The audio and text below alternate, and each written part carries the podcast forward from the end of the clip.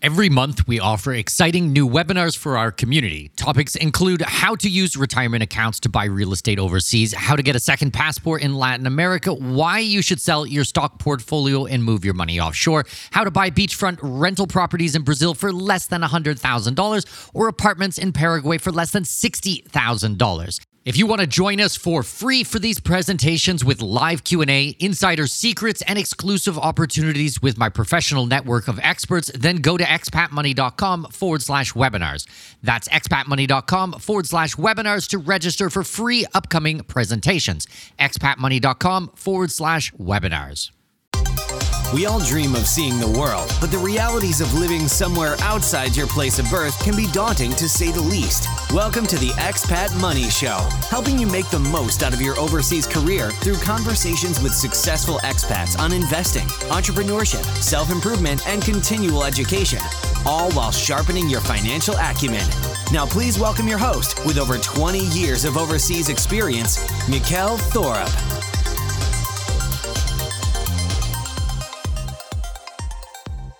Welcome, welcome, welcome. My name is Mikkel Thorup, and this is the Expat Money Show. Today's guest is my partner and co-founder of Expat International School of Freedom and Entrepreneurship. His experience in the education system is vast and varied, and have had the pleasure of working alongside him for almost 3 years now, creating this amazing program for students ages 8 to 19. In today's conversation, we will focus on expat families and the most crucial age for children. I'm excited to have him back on our show. Please welcome my good friend, Michael Strong. Michael, how are you? I'm well. Delighted to be back, Mikkel. I'm happy to have you here. You know, you and I have done a lot of webinars together and conferences and spoke on stage and many, many things. But it all started on the podcast about 3 years ago when we met. And I think you and I were very philosophically aligned. We think very much alike. And it's just such a pleasure to have you back on the program today. So welcome back to the show.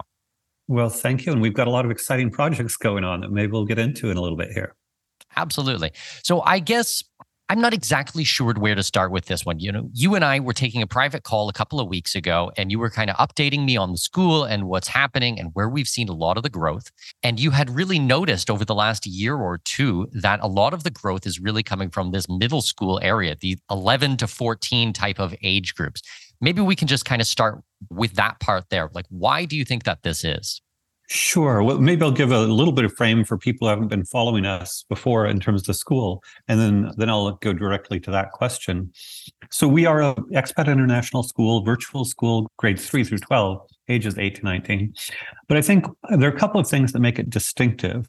One is it's very agency-centric, you know, consistent with our emphasis on entrepreneurship and freedom. We encourage and develop students' agency, including a highly personalized curriculum and entrepreneurial and creative projects.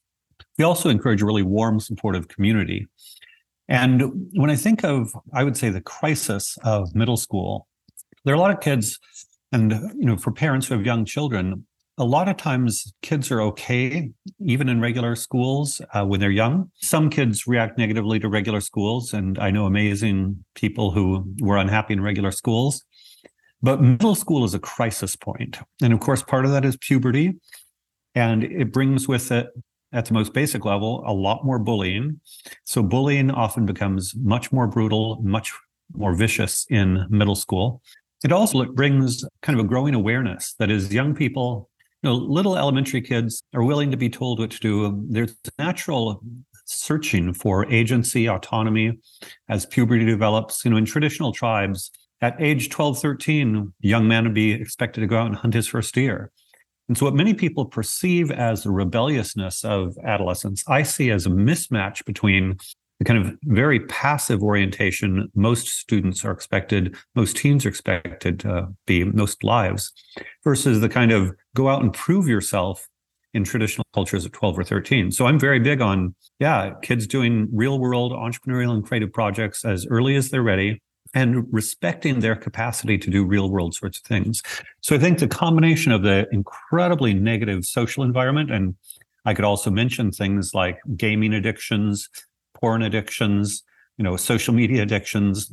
There's evidence now that most teens are online about 9 hours a day. And I think they go to school 6 or 7 hours a day. And if they were to get 8 hours of sleep, 9 hours of online activity doesn't give them much time for anything else. Of course, they're often not sleeping 8 hours and Sometimes they're doing these things during the school day. But the fact is, all sorts of healthy activities that used to be more common, work, family time, family meals, outdoor time, going out and doing physical activity, these things are becoming gradually more and more rare for adolescents.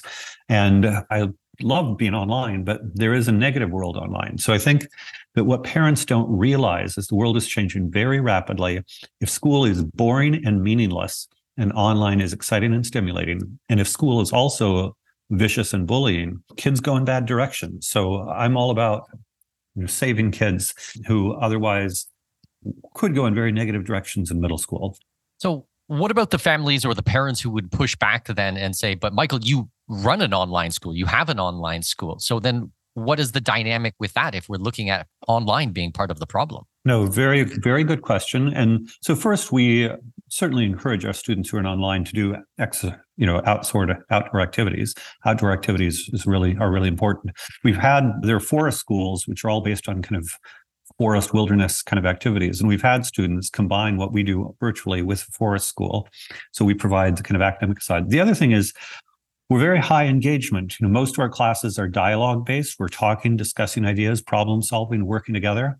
And so it's not a passive activity. For me, the fundamental distinction is between being passive on the one hand versus being active. And we also are developing healthy, positive peer relationships. You know, sometimes our kids do mean things to each other, get on each other's cases. One thing about being high touch, 15-to-1 ratio in classes, every student has a mentor they meet with every other week, is this high human touch, which is absolutely essential. Just as a side point, huge literature on school connectedness. Almost all adolescent dysfunction, including depression, anxiety, suicide, early teen, early pregnancy, substance abuse, all this is connected with, if teens are not connected to school and parents, they are prone to all of these bad things. So connection in school is really important for adolescent well-being. We're very high touch, super connecting. So even though we're virtual, I think the agency autonomy we give to students, the respect we give to students, the connection, community we give to students is absolutely invaluable. And then, yeah, go to a wilderness school, go play baseball after school, go to your martial arts. You know, we do have world-class athletes because we're so flexible.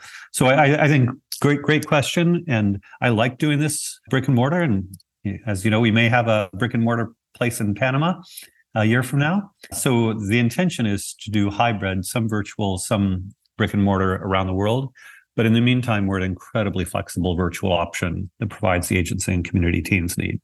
I think it's also important that people understand our program, Expat International School, it is not a video program. This is not YouTube videos that they download and watch a curriculum. It's not only one directional. Actually, everything is going back and forth.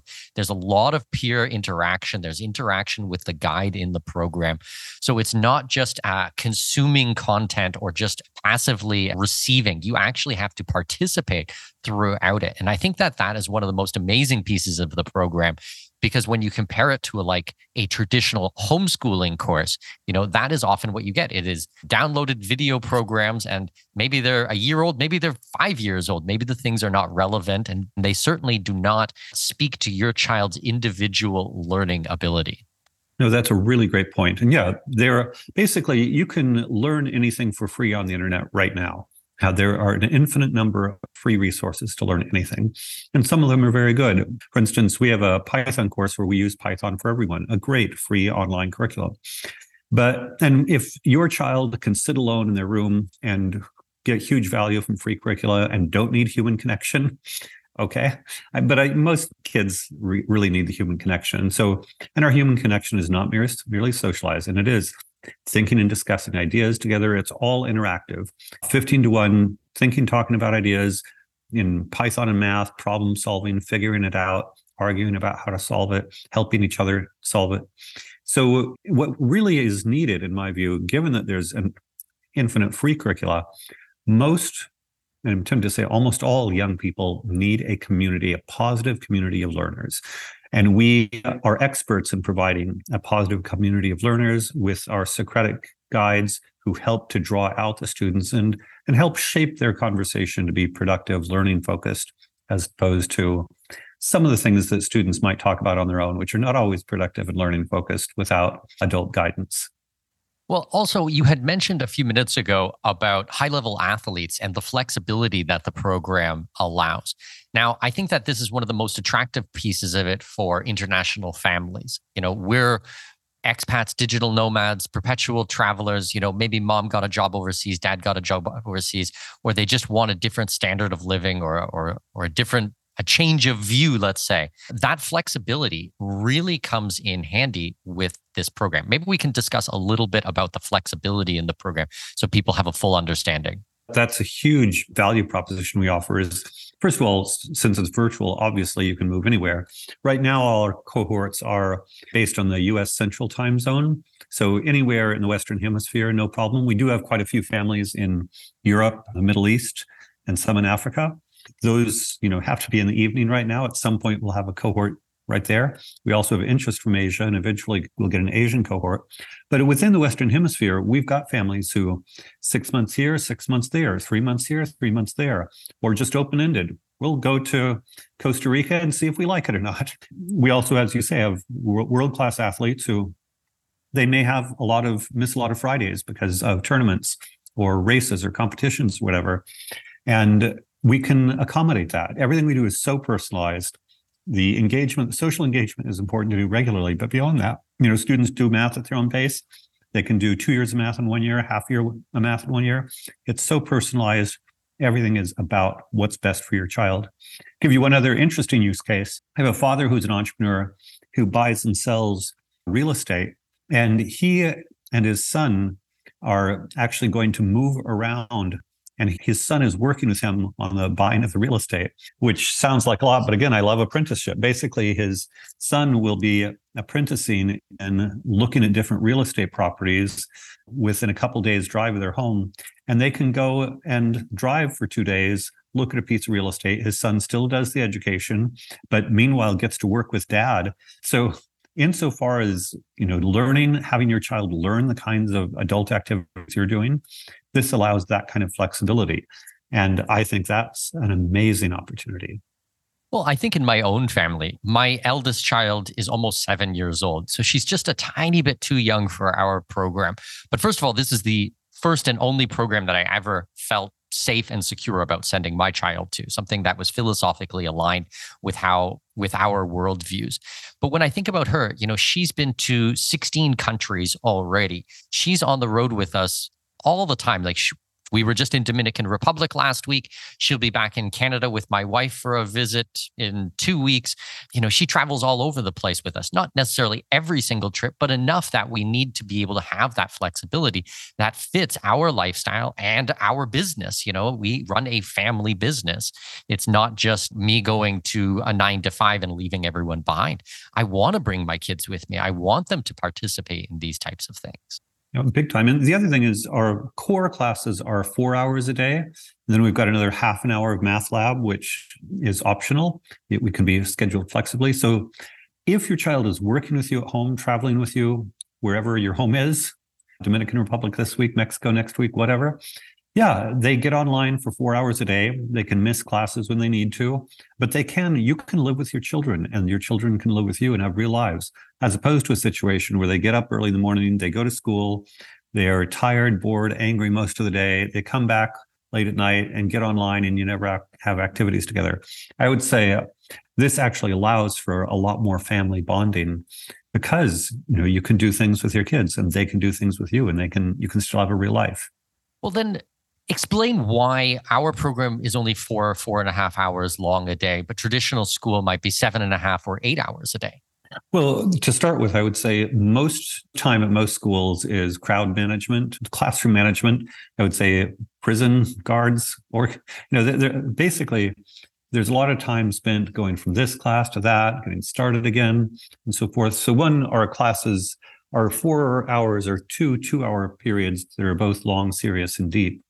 And the other thing is, yeah, any content transmission, the kids can watch videos, they can read articles, they can do things outside of class. The only time to be together is not for the content transmission, which is out there. It's to engage constructively, intellectually, deeply with the content. So we focus, I would say, on the most important part of being together, the interaction between students and students, guides and students, the whole intellectual dynamic. And then, yeah, they can go and get the other work done outside of class, and they don't need to have their day constrained to do all the, I would say, silly rituals a lot of schools force kids to do. Well, and I would also say that with focus, there are diminishing returns. So you can only make so many decisions in a day. You can only be focused for so much time in a day. I know at the end of an 8-hour day, 10-hour day, 12-hour day at work, I'm done. My brain, you know, we describe it in the family, like my brain is mush. I don't want to choose what I'm making for dinner, what we're going to eat tonight, what we have to do, what we're going to watch, what I'm going to read. I am absolutely done. And I'm a growing man. I mean, I'll be 40 in a couple of weeks. I can only imagine an 11-year-old or something like that with so much stimuli and 8 hours of class and trying to ram things in. And, you know, as you said, herding cats, you know, all over the place, start and stop and interruptions. You know, that's not an efficient or an effective use of anyone's time, let alone a child's time who don't have the skills already in place to be able to manage these things. Yeah, no, there have been a lot of homeschoolers that years ago discovered that just to cover the standard curriculum at school is 2 or 3 hours a day. It's trivial. And really covering standard curriculum is trivial. But I would say, and you're right, I think 4 hours of creative, serious intellectual work is a lot, you know, and there's a whole literature on this, on people who do serious focus work. You know, we all have other work, kind of mindless, catching up on emails and things like that we can do in other times, but really high quality cognitive work, 4 or 5 hours a day is a lot. And I would say our 4 hours are high octane, serious cognitive work. And yeah, then they have other activities they can do outside, but we're basically optimizing for what to do when we're together and not having all of the herding cats, prison management situation. Well, with having an international family, I mean, it is very attractive. You know, the child does their program for a few hours in the morning, maybe takes a bit of a break, does a couple more hours, and then by mid-afternoon, early afternoon, done. Now you can go out there, enjoy the day, enjoy the beautiful beaches in Central America and the Caribbean, play with the other kids. Like there's always tons of activities. My daughter is in love with karate. So she does hours and hours of karate every day. She never seems to tire from it. And she's just learning so, so fast. And we do all her homeschooling stuff in the morning, you know, a couple hours of reading in Chinese, in English, and in Spanish, and then a little bit of arithmetic. And then the afternoons are karate and piano and going to the park or swimming or these types of things. Lots of kids, lots of other interaction with families from all over the world. And when we travel and we go to different places, she's right there with us. We don't have to ask anyone's permission to take, you know, our child out of school. The police are not going to be banging on the door that, you know, that your child is tardy or delinquent from school. I mean, I find it so amazing in today's day and age how the state really believes that the children belong to them when I believe that children belong with the family. Yeah, I completely agree. And ironically, a lot of conventional private schools have that same, I would say, sort of authoritarian orientation. I think part of it is in most jurisdictions, most cities, there are not a lot of competing options. And so private schools can kind of be picky. But as we see more school choice, more school options, more diverse options, parents shopping more, I think we're all becoming, and there is a new generation. Since COVID, there's an incredible new generation of online educational models, in-person alternative models. And I think we're moving towards much greater customer choice, customer service. Often, when I start talking to a kid, the first thing I ask is, what do you love? What do you care about? And most of these kids have never had an adult ask them what they love and what they care about. It's all about, this is what you're going to do and this is how you're going to do it, that kind of thing. With parents ask if they can take a week off here or there and like, yeah, no problem. You know, these are your assignments. We can be certainly flexible. And it sounds strange even to brag about it because a restaurant doesn't say, you know, you have to be here at this time and this is what you're going to eat for dinner. And, you know, it's ridiculous. The rest of the economy is based, or most of the rest of the economy is based on consumer choice with different providers competing to provide the best experience. And so the way to think about it is, you know, we are part of this new wave of schools that are catering to the customer and trying to provide the customer with a great experience. And I think everybody's going to be much happier when they realize that education should be provided by entrepreneurs working to provide great experiences rather than imperious bureaucrats, you know, shaming, blaming, attacking, you know, arresting. You're right. People get arrested for, you know, not sending their kids to school. Actually, quick anecdote. This will be fun for you. 20 years ago, I read about John Taylor Gatto, who's one of my heroes, one of the most important people to read on education. He wrote about two teenagers, age of 13, middle school, who didn't want to go to school in Florida. And the hack they figured out was they registered a private school. They basically created a private school, registered it themselves, and then attended their own school. And they sent reports to this day. And they're just two 13-year-old boys. I thought it was such a brilliant hack. And I always wondered, I heard they grew up to be entrepreneurs. I always wondered what happened to them. I was actually talking to somebody about, one of my other interests is free cities, startup cities, new jurisdictions. Somebody made an introduction to me in that world. And it turned out one of them, his name is Charles Champion, was one of these two teenage boys. And so I recently discovered a teenage boy who'd done this hack. And yes, indeed, grew up to be an entrepreneur and is doing a lot of interesting things.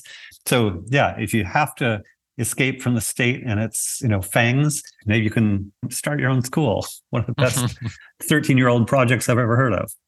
Amazing. Well, bringing up the free private cities and charter cities, I had lunch on...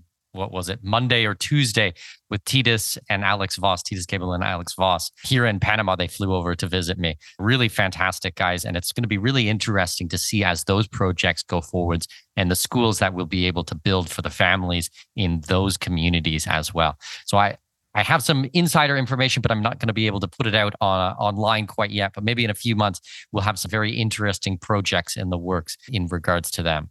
I want to bring things a little bit full circle and go back to the middle school. So I want to understand, or I suppose I really want parents to understand, if their child is in this certain age, this is the time that they really need to be thinking about these types of things. So let's try to focus a little bit on that middle school age group and why parents should think about this today, opposed to a year from now, 5 years from now. Yeah. So a couple of things. And by the way, I do want to put you on the spot about your own middle school experience. So let's not forget that. But so first of all, middle school puberty is a critical period for cognitive and emotional development. Often people are aware of 0 to 3 as a critical period of human development, early childhood for sure. But often they forget or don't know that puberty is another one. And in terms of cognition and emotional well-being, it's absolutely essential. Two things I think not enough people are aware of, both mental illness and focusing on anxiety, depression, although some evidence that bipolar and schizophrenia, as well as addiction, are typically adolescent onset, but they can be lifelong, chronic, debilitating conditions. And there is evidence that if one is healthier and more well during adolescence, one is less likely to have both mental illness or functional mental illness, and then addiction are described as chronic diseases of youth. That is, if youth are in distress for a period of time, during puberty and afterwards, say from 11 to 16, 17 or whatever, sometimes they are permanently harmed. And, many recover, both from mental illness and addiction. Not so often schizophrenia, but anxiety, depression, and so forth. But why put your child at lifelong risk for these serious debilitating things? One example, I've known students who've gone to elite private schools and elite universities and graduated as heroin addicts. Like, okay, you won the status game and your child is suffering. So I can't emphasize enough how important it is to make sure your child feels safe, connected, protected, feels agency, is respected, is not being bullied. Any issues that come up are addressed. Online is a vicious world. So the other thing is to have a safe, positive community online, on the wilderness online. I can tell parents absolutely horrifying stories of sexual abuse and predators online. So of course there's cybersecurity. But I would say in the worst of those things, the child's emotional needs are often not being met. So children get into bad situations when their emotional needs are not being met, whether it's, smoking marijuana or getting in terrible Facebook groups or Reddit groups or, 4chan or whatever. So, I feel as if it's a life or death situation, not to be overly dramatic. I've got a friend, Matt Barnes, who's a parent coach, and he describes a situation as if your child is bleeding in an emergency room, you demand that they get help right away. And, again, not every teenagers are emotional. I'm not claiming that every emotional teenager is in crisis, but look at the actual environment at the school your child is attending. Would you be happy sitting in these desks 6 to 7 hours a day? Would you be happy maybe going into their bathrooms or going to get beat up, put your head in the toilet or whatever? Would you be happy having people play nasty status games to you all day? I mean, I think by any standards of human happiness, you and I have talked about how as adult entrepreneurs, life is fun, rich, dynamic. It's wonderful. And life is wonderful. And from that kind of a standard, if you've managed to create a wonderful life for yourself, why on earth would you put your child into a social emotional hellhole during the most critical periods of their adolescence? And going back, this is one of the reasons I encourage parents to get their children in a better environment prior to middle school, because, if you wait till sixth grade, it could already be too late. So enough of a rant. No, it's a good rant. We have seen a ton of movement in the Bitcoin markets recently, and the influx of new wallet addresses and people coming into the space is insane. However, there are some serious privacy and security issues by using traditional exchanges and methods of Bitcoin. That's why I want to recommend every one of my subscribers to check out MyPrivateBitcoin.com. It is a detailed course on everything related to privacy and Bitcoin. This is for experienced people to the crypto space, all the way to people new to Bitcoin. Go to MyPrivateBitcoin.com. And for Expat Money listeners, you will receive 25% off the program. Go to MyPrivateBitcoin.com to learn more. Do you want to talk a little bit about your own experience in middle school? Well, I think that most people who listen to my program know that I left school at a very young age. I was diagnosed with quote unquote a learning disability, dyslexia, which is, I don't really think, a very big deal whatsoever, in today's day and age, but 1980s, it apparently was, and it was enough to pull me out of my neighborhood school and single me out, in front of hundreds of other children and put me in a class that was a special needs class. And yeah, it was a pretty horrendous experience. I mean, all around, like what you had painted a picture of getting picked on and bullied and going to the bathroom. And, I got in so many fights. I still, at 40 years old, my nose is broken. One day I will get this fixed, but I've had my nose broken a couple of times from being in fights. I got hit another time. My tooth went right through my lip. I got in a fight another time. My teeth were knocked out at the bottom. I still have dental work to do on that. I was in the hospital. I had concussions. This was all from anywhere from, grade 6, 7, 8, 9 type of thing. And I just absolutely hated it until a point where I just refused to go. And even, my parents would try to force me to go, and I would lie and cheat and pretend and make excuses. I remember my father would leave for work, and then I'm supposed to be gone like a half an hour behind him, and he would park like down the street or something like that and watch the front door. And I knew that he was going to be watching. So I would like pretend to go, and then I would like double back and I would head back to the house. So like I did all these elaborate plans. He would come into the house and I'd be hiding behind the couch or underneath the bed or something, like anything not to go to school. It was a brutal experience for me. So, when we describe it as like a penal colony or prison, for me, that was how it was. That was my experience. I understand not everybody went through what I went through, but I think that there are enough families and enough kids that go through difficult times on this that we needed a solution, and that's why I'm such a fan of your work, Michael, because this is a viable solution.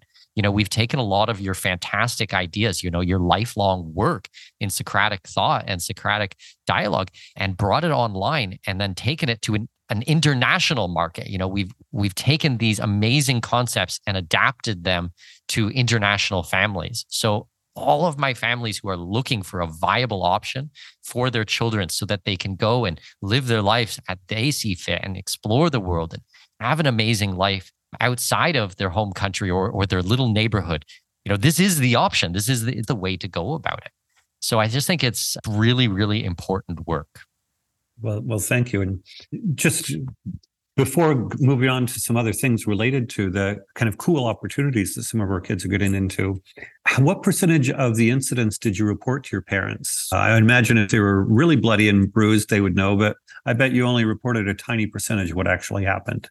I think only the things where I ended up in the principal's office, it was only the things that we actually got caught. But there's probably, you know, the schoolyard's pretty big and there's a lot of areas that you could kind of be out of sight, or I'd be going for a walk at the back and then someone would say something and then push you and then you push them back. And like, I would never claim like I didn't hit back. I definitely did. You know, I had a background in martial arts and I was never scared of anyone, even though I was much smaller, like half the size of anyone else.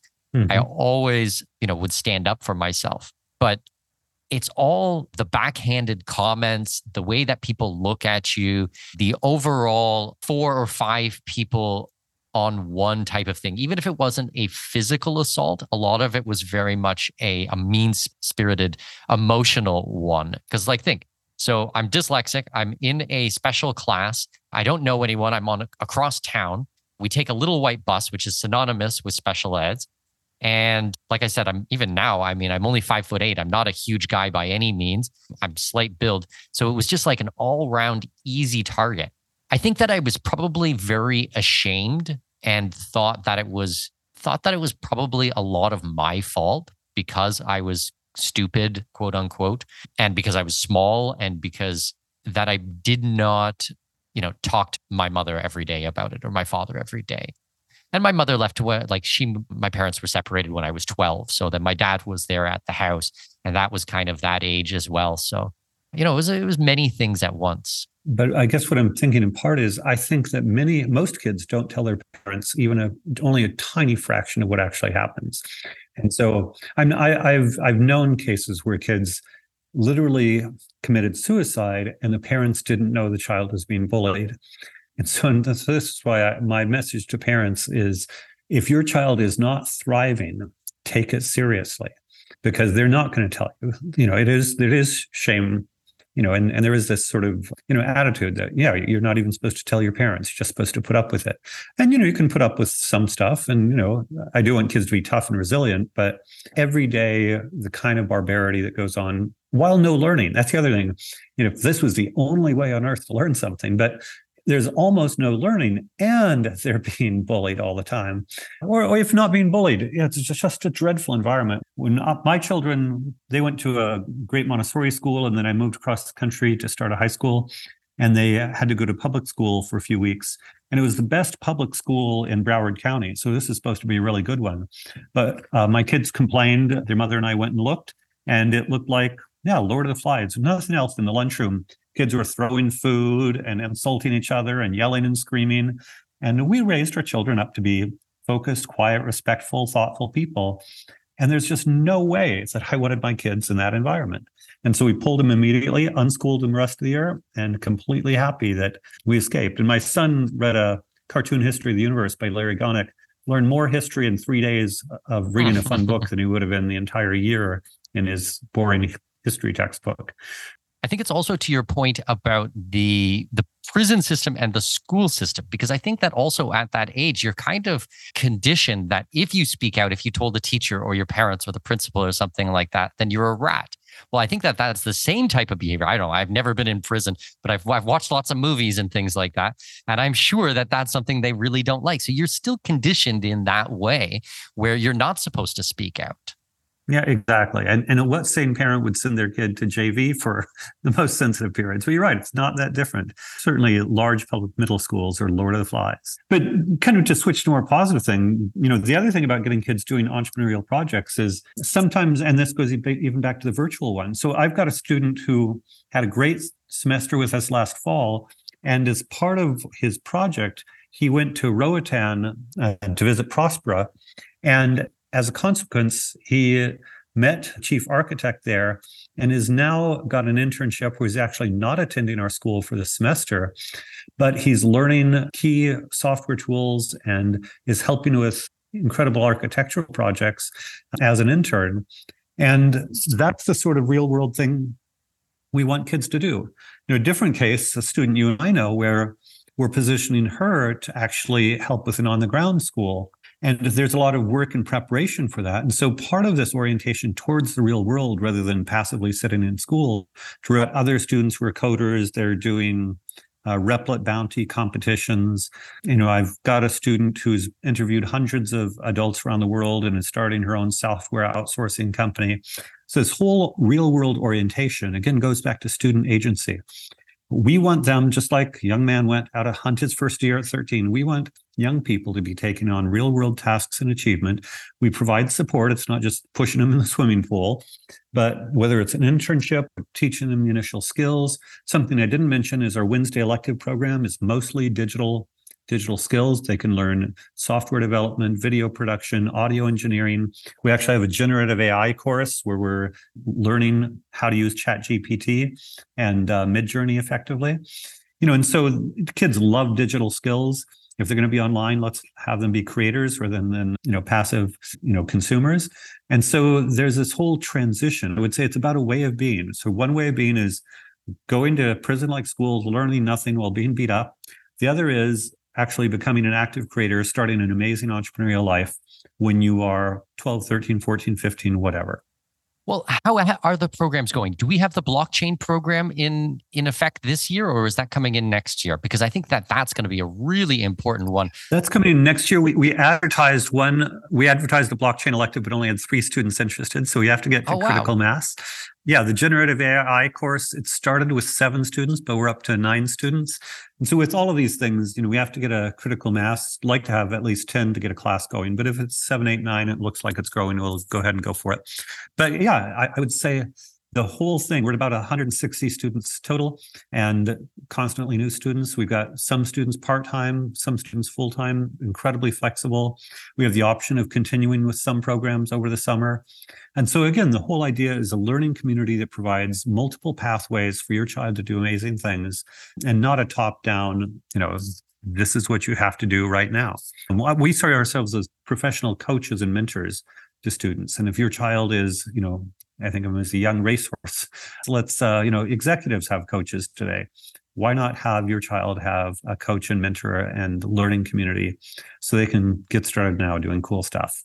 Well, the last kind of comparison I would like to make, I suppose, between traditional school or state-run school, I should probably more accurately call it, and our program is the courses, the classes, the content that is being talked about and learned in our program is actually things that are going to be applicable in the future.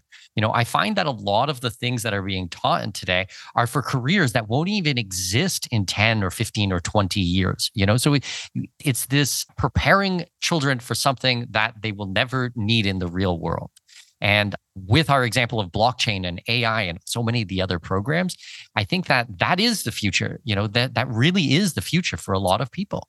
You know, exactly. And just, you know, because GPT has gotten a lot of media, there's sort of this terrifying, people in conventional high schools and colleges are terrified that students will just use ChatGPT to cheat, and student essays are over, they'll just cheat all the time.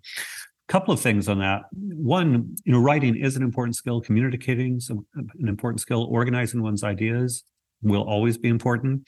There are a number of verbal skills that are super important, and ChatGPT does not eliminate those.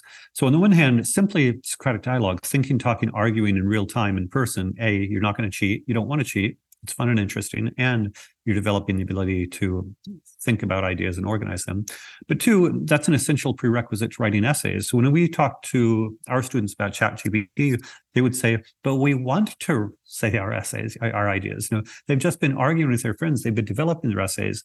To have ChatGPT write for them without their input is not fun or interesting. That said, in our ChatGPT class, they're looking at, hey, ChatGPT can provide a first draft, but then we have to really hone in on the revision process because the first draft is mediocre garbage in a certain sense. You know, but if they have a distinctive point of view, then they have to rewrite it and put their point of view in. But there was a good article I read called Autocomplete for Everything. And that's perspective was, instead of thinking of AI, generative AI as replacing human beings, just like autocomplete, you know, sometimes autocomplete makes embarrassing gaffes and you know, send a chat to somebody, like, whoa, you idiot, that was horrible. But it's also convenient, you know, type 2 letters and all of a sudden you get a phrase. Likewise, one way to think about ChatGPT is you write a prompt and it writes a draft of an essay, and then you can go in and write a thoughtful, deeper, more nuanced version of your perspective. And so it's just an autocomplete that needs to be refined and corrected. But as such, it can leverage our work tremendously. Our digital marketer is using ChatGPT to accelerate his productivity in marketing all of time. So you're exactly right. You know, the whole world of education was designed 100 years ago. Because it's state-run, it's mostly static, pretty modest changes over 100 years. But every year, its obsolescence is accelerating. And so, yeah, I have two grown kids, but if I had young kids, I would no way consider putting them in a conventional school, unless I had no other options. No, that makes perfect sense. Without getting into exact numbers, let's say, I just want to understand, or maybe more accurately, I want my audience to understand kind of the difference, because I think that so many people are used to education being free, or they think that it is a God-given right that everything should be free in the field of education. You know, first off the bat, you know, this is not a free program. Michael and I are both entrepreneurs. We're doing something to provide value to the marketplace, very high value. I would like to kind of get your perspective, or possibly what you say to parents who ever push back on the price points for our programs. Sure. I mean, first of all, going back to what I earlier said, if it's a matter of life or death, duh. And years ago, 20-some years ago, I was doing a Montessori middle school in Palo Alto, and we were $18,000 a year.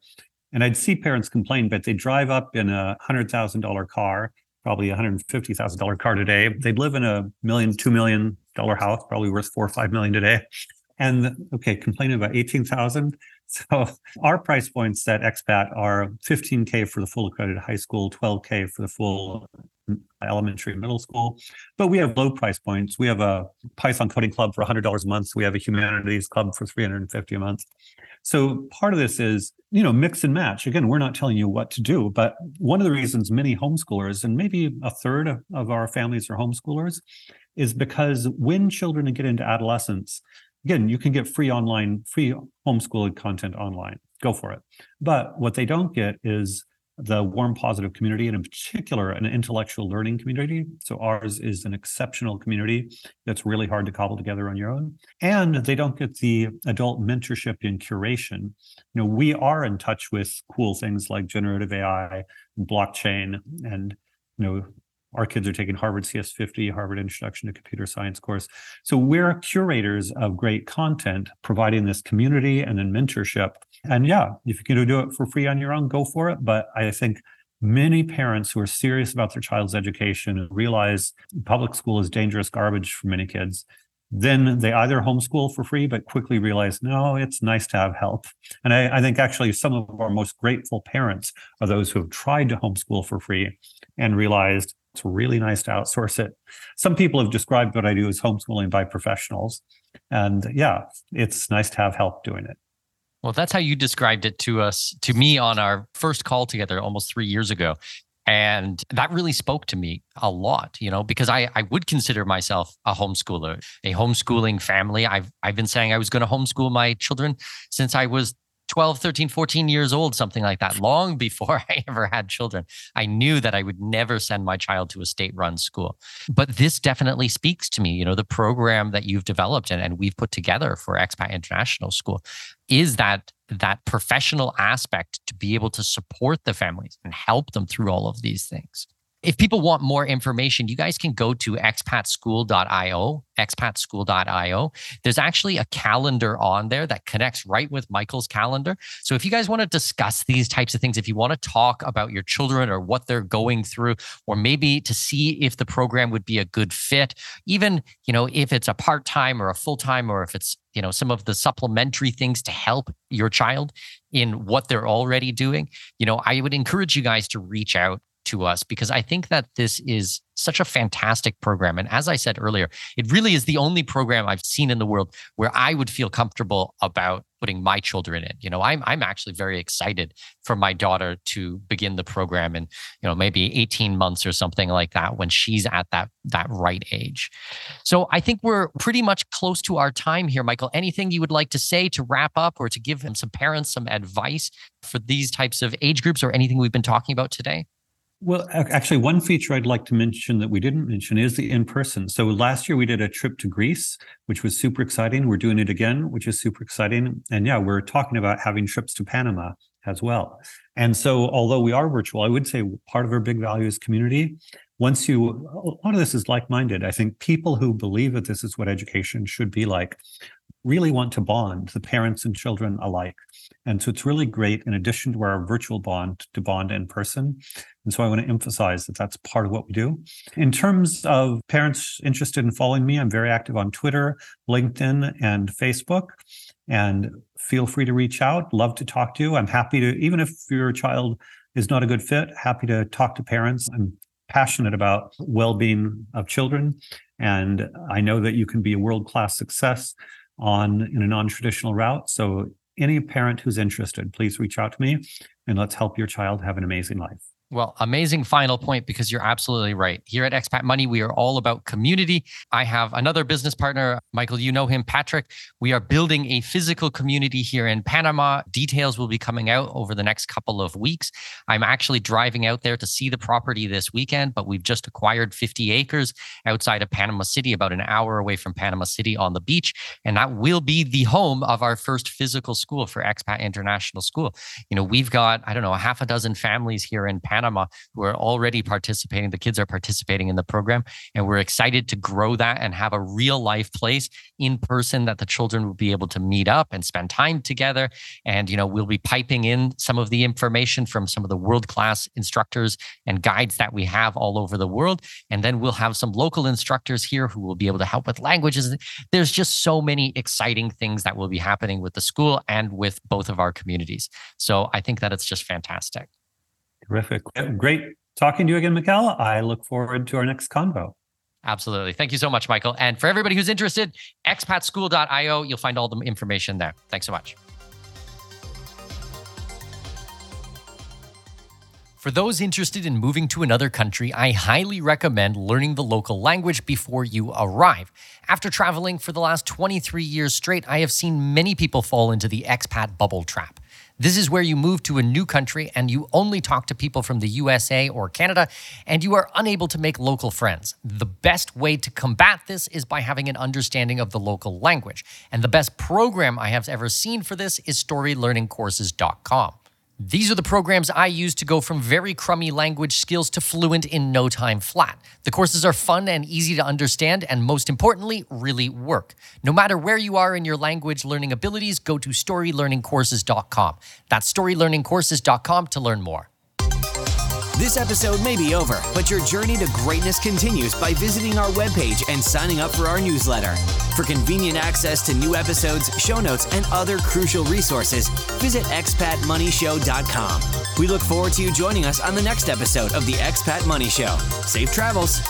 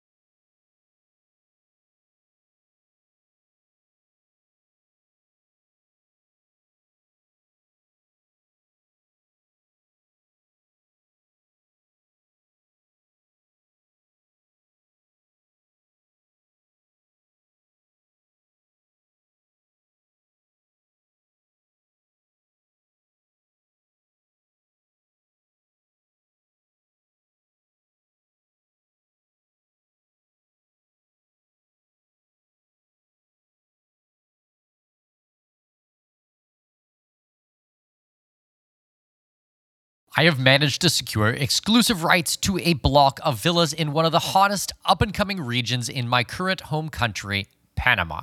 Join me Saturday, May 4th at 10 a.m. Central, 11 a.m. Eastern Time for our special presentation called Investors Workshop, capitalizing on the globally recognized resort brand coming to Panama.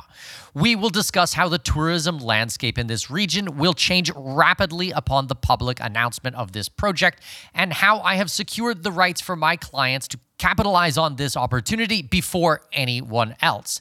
Thanks to my connections in the region, I have negotiated pricing that front runs everyone else. Think early bird pricing. From gourmet restaurants to vibrant clubs, poolside activities, and even live bands, this resort is going to pump some serious life into the region. But this isn't what excites me or what should excite you either. The exciting part is that these world-class amenities and top brand will attract tens of thousands of tourists. Tourists who will fork over top dollar to stay at our investment properties. Register free at expatmoney.com/webinars. That's expatmoney.com/webinars to register for this free real estate workshop. See you on May 4th at 10 a.m. Central Time. That's 11 a.m. Eastern Time. Go to expatmoney.com/webinar.